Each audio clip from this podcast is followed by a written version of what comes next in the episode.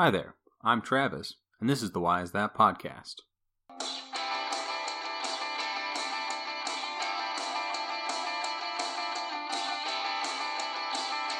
Welcome back to the Why Is That podcast. Back in July, we had a special episode on America where we discussed the origin of the name America. If you did not listen to the episode, the short version is that it was named after Amerigo Vespucci. In today's episode, I thought it would be great fun to explore the names of the other five continents. We will start with Antarctica. Today's introduction song was Freaking You Out by Antarctigo Vespucci. As you might have guessed, the band's name is a joke name based on the namesake of America, and not really the namesake of Antarctica. I thought it was pretty funny, so I figured I would reference it to you. If you're interested in listening to the whole song, you can find the link in the description to the official YouTube page. Unlike our other continents, Antarctica has incredibly harsh climate and very little to nothing in terms of natural resources. This means that even after the landmass was discovered by explorers, there was very little reason to visit or name the landmass. As a result, the continent did not receive its official name until the year 1886, when the Scottish cartographer John George Bartholomew prepared a map and labeled the southern continent Antarctica. John George's father founded a company that published maps called John Bartholomew and Son Limited. John the father primarily focused on printing the maps of other firms, but John George decided to venture into publishing maps the company produced themselves. Over time, John George became one of the foremost geographers and cartographers in the world. Sir John Murray's HMS Challenger expedition explored the southern hemisphere and contracted John George to map the discoveries of the expedition. John Murray had a presentation scheduled with the Royal Scottish Geographical Society to discuss the expedition, and John George personally produced the map. As the southernmost continent was a major piece of the expedition, it needed to appear, and prior to that presentation, the continent had no official name. It was on that map that John George first decided to label the landmass as Antarctica. After that presentation, each map that his firm produced labeled the continent Antarctica. Popularity of the name grew through the 1890s, but some attempted to popularize other names as the region was further explored. Unfortunately for those people, none of them stuck.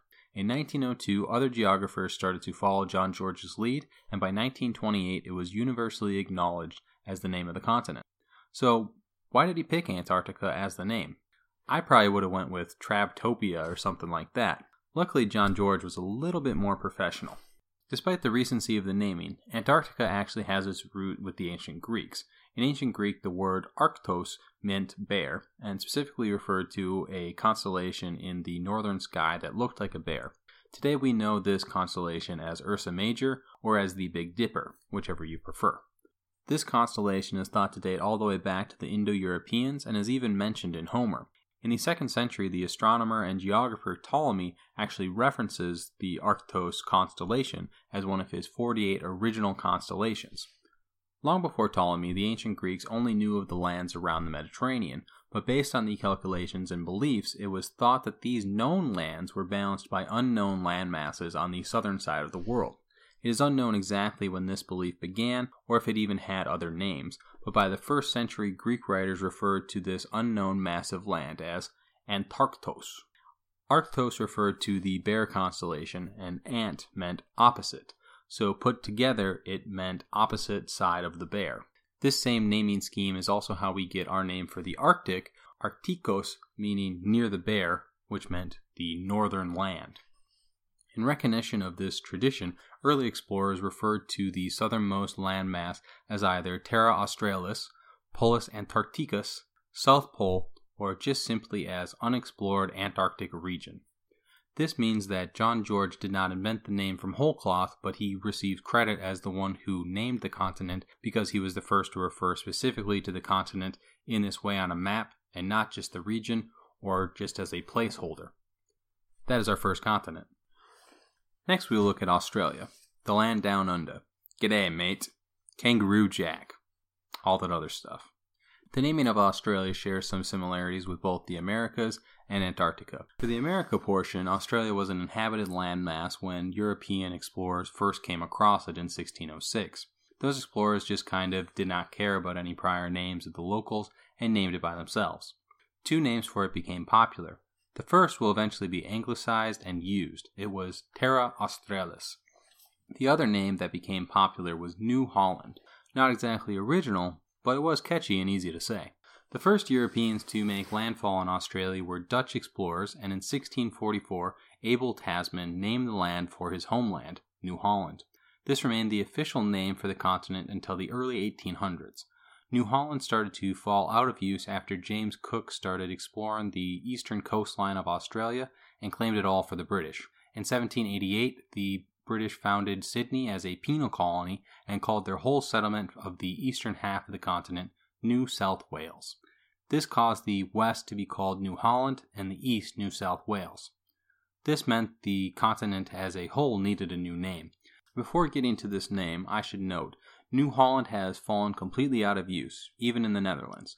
New South Wales is still the name of the eastern state in the country of Australia, but don't feel too bad for the man who originally named the continent, Abel Tasman. He still gets to have Tasmania named after him, which in my opinion is much cooler.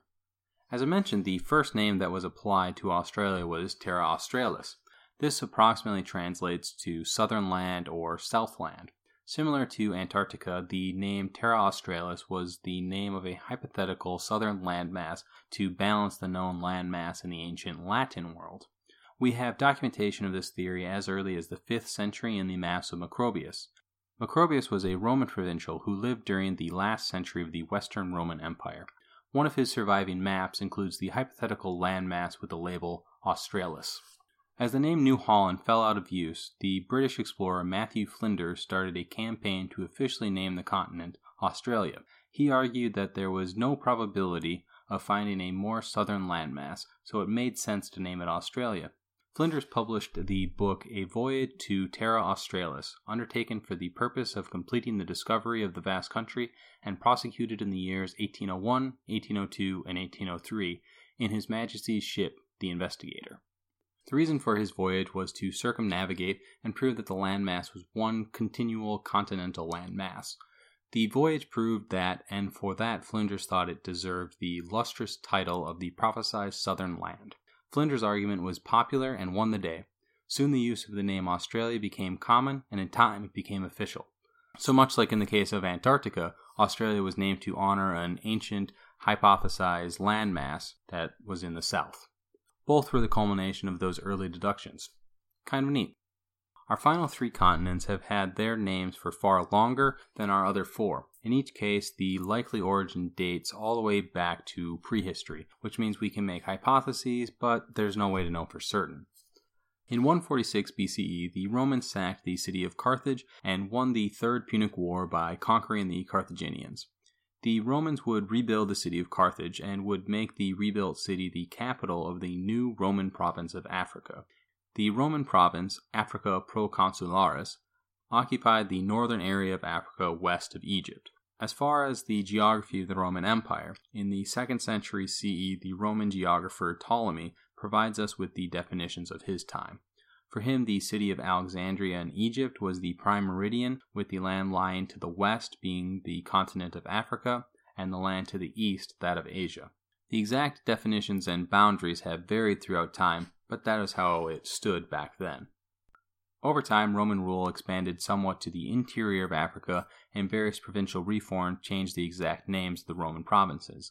Even so, the area was always generally known as Africa by the Romans, and this is shown by the reforms of Diocletian, who placed the multiple provinces on Africa into the Diocese of Africa. However, Egypt got its own diocese, so not everything was simple. By interior of Africa, I should mention that I do not mean sub Saharan Africa. At this time, the Sahara Desert was very difficult to pass and basically stood as a land sea that kept the two areas completely separate. As the world was explored more and more, it was slowly discovered just how far south the continent went. Those explorers predominantly lived in the area that was controlled by the former Roman Empire, so even though each place they discovered had their own names, it just seemed natural to continue to group them together as the continent of Africa. That very briefly explains how the name of Africa came to define the whole continent, but it does not answer where the name originated. In my research, I was not able to find a full consensus for the etymology of Africa, Prior to the Roman period we discussed, the land west of Egypt was more commonly known as Libya.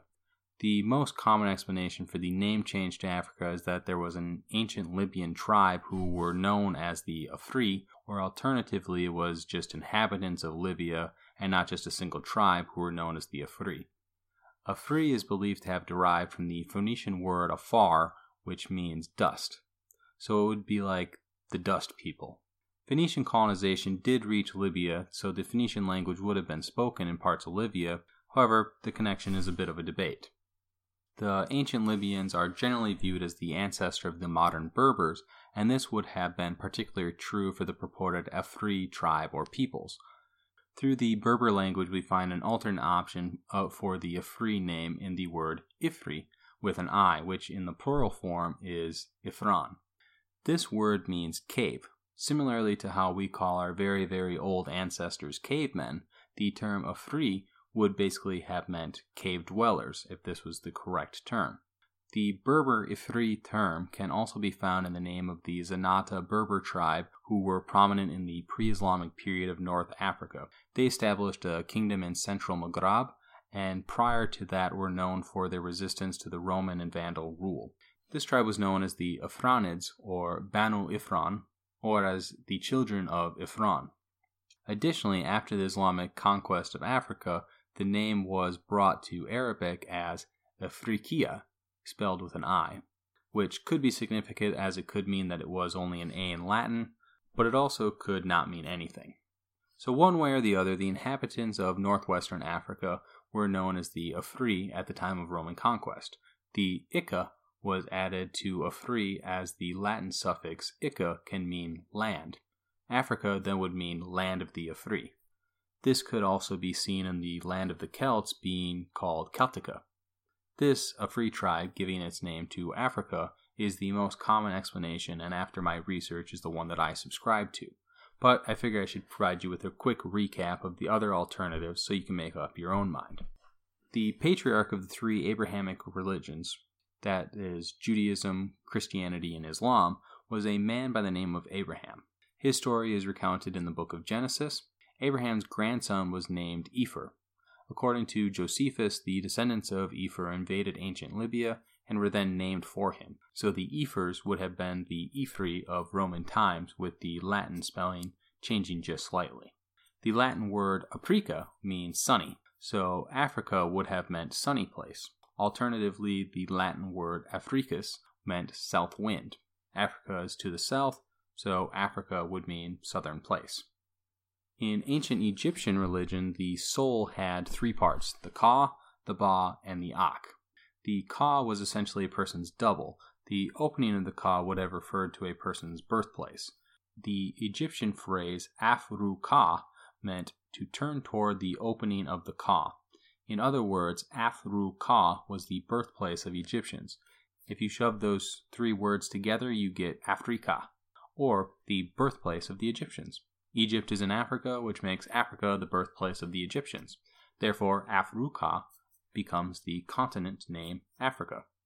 During the time of King Solomon, the Hebrew Bible references a region called Ophir. Every three years, King Solomon received a large cargo hold of wealth from the region. If Ophir refers to Africa, then King Solomon received his wealth from a port in Africa, which was called Ophir the Hebrew word would have then been Romanized to Africa. It should be noted that there is no scholarly consensus for where Ophir actually was located, with many of the Jewish tradition actually arguing that it was in modern day India, but Africa is the other top contender. Although one scholar even claims that it could be in Peru, and the Solomon Islands were named that because the European explorer who found them thought that they were the ancient Ophir. The Philippines and Sri Lanka are also potential options, so this one gets a little confusing. The final theory that we're going to discuss for Africa's name came from the Himyarite kingdom, which ruled in ancient Yemen. Purportedly, there was a king by the name of African ibn Qas ibn Safi. His name then provided the name of the region, African, Africa. The problem with this theory is that the Himyarite kingdom was established in 110 BCE and the Romans had conquered and named the African province in 146 BCE. So while this one could have made a lot of sense, it is the only one I'll say just does not work with the timeline. The name Asia is thought to be one of the most ancient place names in the world. If we're honest, we have even less of an idea of the origin than we did with Africa. Similar to Africa, it does seem that the original use of the term Asia was more localized during its first use, but over time grew to encompass the entirety of the continent. This process, though, is quite ancient, as the absolute latest the term took on our modern definition of the Asian continent was during the lifetime of Pliny the Elder. Pliny the Elder referred to Europe and Asia as separate continents in his writing and lived from 23 to 79 CE. He famously died in the eruption of Mount Vesuvius during a rescue mission to Pompeii, although if he died in August or October of that year has been a debate for some years. Ancient graffiti was recently unearthed in the excavation of Pompeii that points to the date of October 17th as the date of destruction. If that is true, then we just passed the 1939th anniversary of the explosion this past weekend. Pretty exciting stuff happened in the world of archaeology this week, and I had a lot of fun on Twitter following it all. The concept of Asia as being a separate land from Europe seems to have originally been a Greek civilization concept. With that said, though, the word Asia may not have been Greek in origin. The archaeologist Helmuth Bossert was best known for his excavation of the Hittite fortress city at Kara Tepe in modern day Turkey.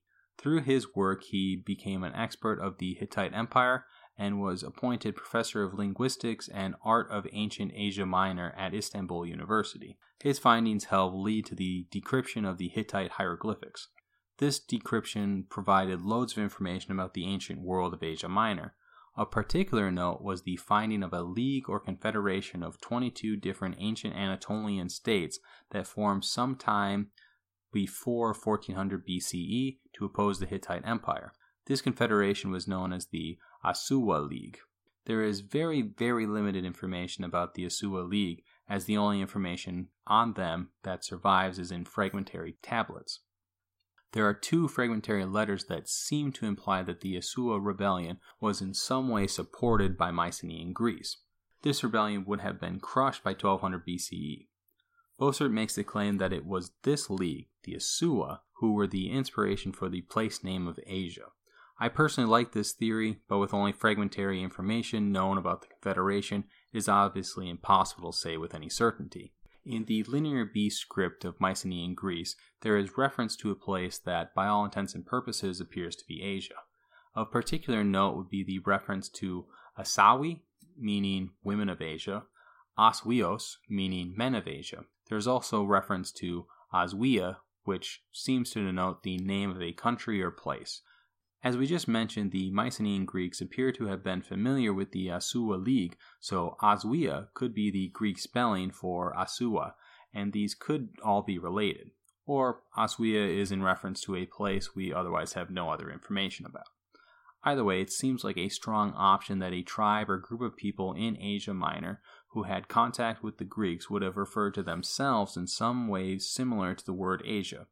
Then, like the Afri did for Africa, those Asians provided their name for the land in which they lived.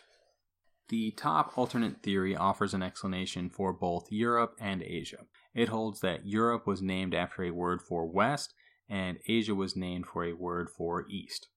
There are two main contenders for the language in which this originated. In Assyrian, the word Asu means east, and Ereb means west. So Asu would have morphed to Asia and Ereb to Europe, and Ereb is spelled E R E B. The other option is Akkadian. The word wasum means to ascend, as in the sun ascends. This could mean that Asia would have meant something akin to the land of the rising sun, as the sun rises in the east. The word Erebum would mean to set, as in sunset, so Europe would have meant the land of the setting sun, as the sun sets in the west. The Mycenaean Greeks disappear by 1100 BCE.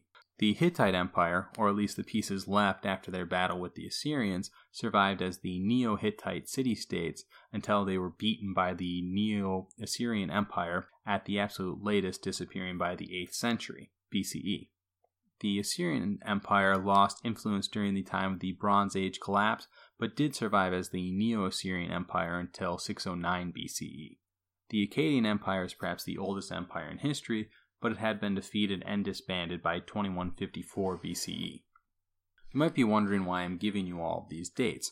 I wanted to highlight when each of these potential origin points for our name of Asia would have been gone. The latest of all of them was 609 BCE. This is important because even by 200 years later, a completely different explanation was common for the origin of the name of Asia. Scholars today generally believe it was one of the options I already presented, but before the excavations and deeper studies into these ancient languages, a different explanation persisted for centuries. This explanation is no longer widely supported by scholars, but due to the person who provided it, the explanation did hold sway for a long period of time. The father of history, as Herodotus is often called, provides us with the explanation. In his words, he received the name and explanation from other geographers and experts whose work unfortunately does not survive to the present day. Herodotus lived from approximately 484 to 425 BCE and wrote the book The Histories. It describes the Greco Persian Wars and in it provides a lot of great information about the civilizations involved. In the book, he provides the name of the landmass where Greece resides called Europa, where Persia resides called Asia, and where Egypt resides called Libya. His exact dividing line between the three being the Nile River for Africa and Asia, and either the Phasis or the Don rivers for Asia and Europe. In his explanation, he explains that each of these three landmasses were named for women. For Asia, he provides two options. Herodotus states that the Greeks believed that Asia was named after the mythological Asia. According to Herodotus, Asia was the wife of Prometheus, but most surviving traditions indicate that Asia was the mother of Prometheus. This might have just been a mistake by Herodotus, or it could represent a separate tradition that has not survived, or it could be a translation error that occurred much later. Either way, to the Greeks it was this mythological Asia who eventually provided her name for the continent, but he does not really answer why it is named for her, only that it was. His second explanation is one that he states is according to Lydian tradition. This tradition holds that the son of Kotos was named Azes. This Azes rose to prominence, and the Asiad clan at Sardis took their name from him. Sardis was located in modern day Turkey. In this option, it would hold that the continent was then named for this group of people, which is common to our other theories, just with those people receiving their name in a slightly different way. If you are like Herodotus and you wonder why place names have female names, then we have only to read Hesiod for an explanation. He explains that places are under the care of female divinities and thus are named after them. This would be the same concept of Athena being the patron deity of Athens. This represents the most common theories for the etymology of Asia and a few for Europe too. For our first strictly Europe etymology, we will stay with Herodotus.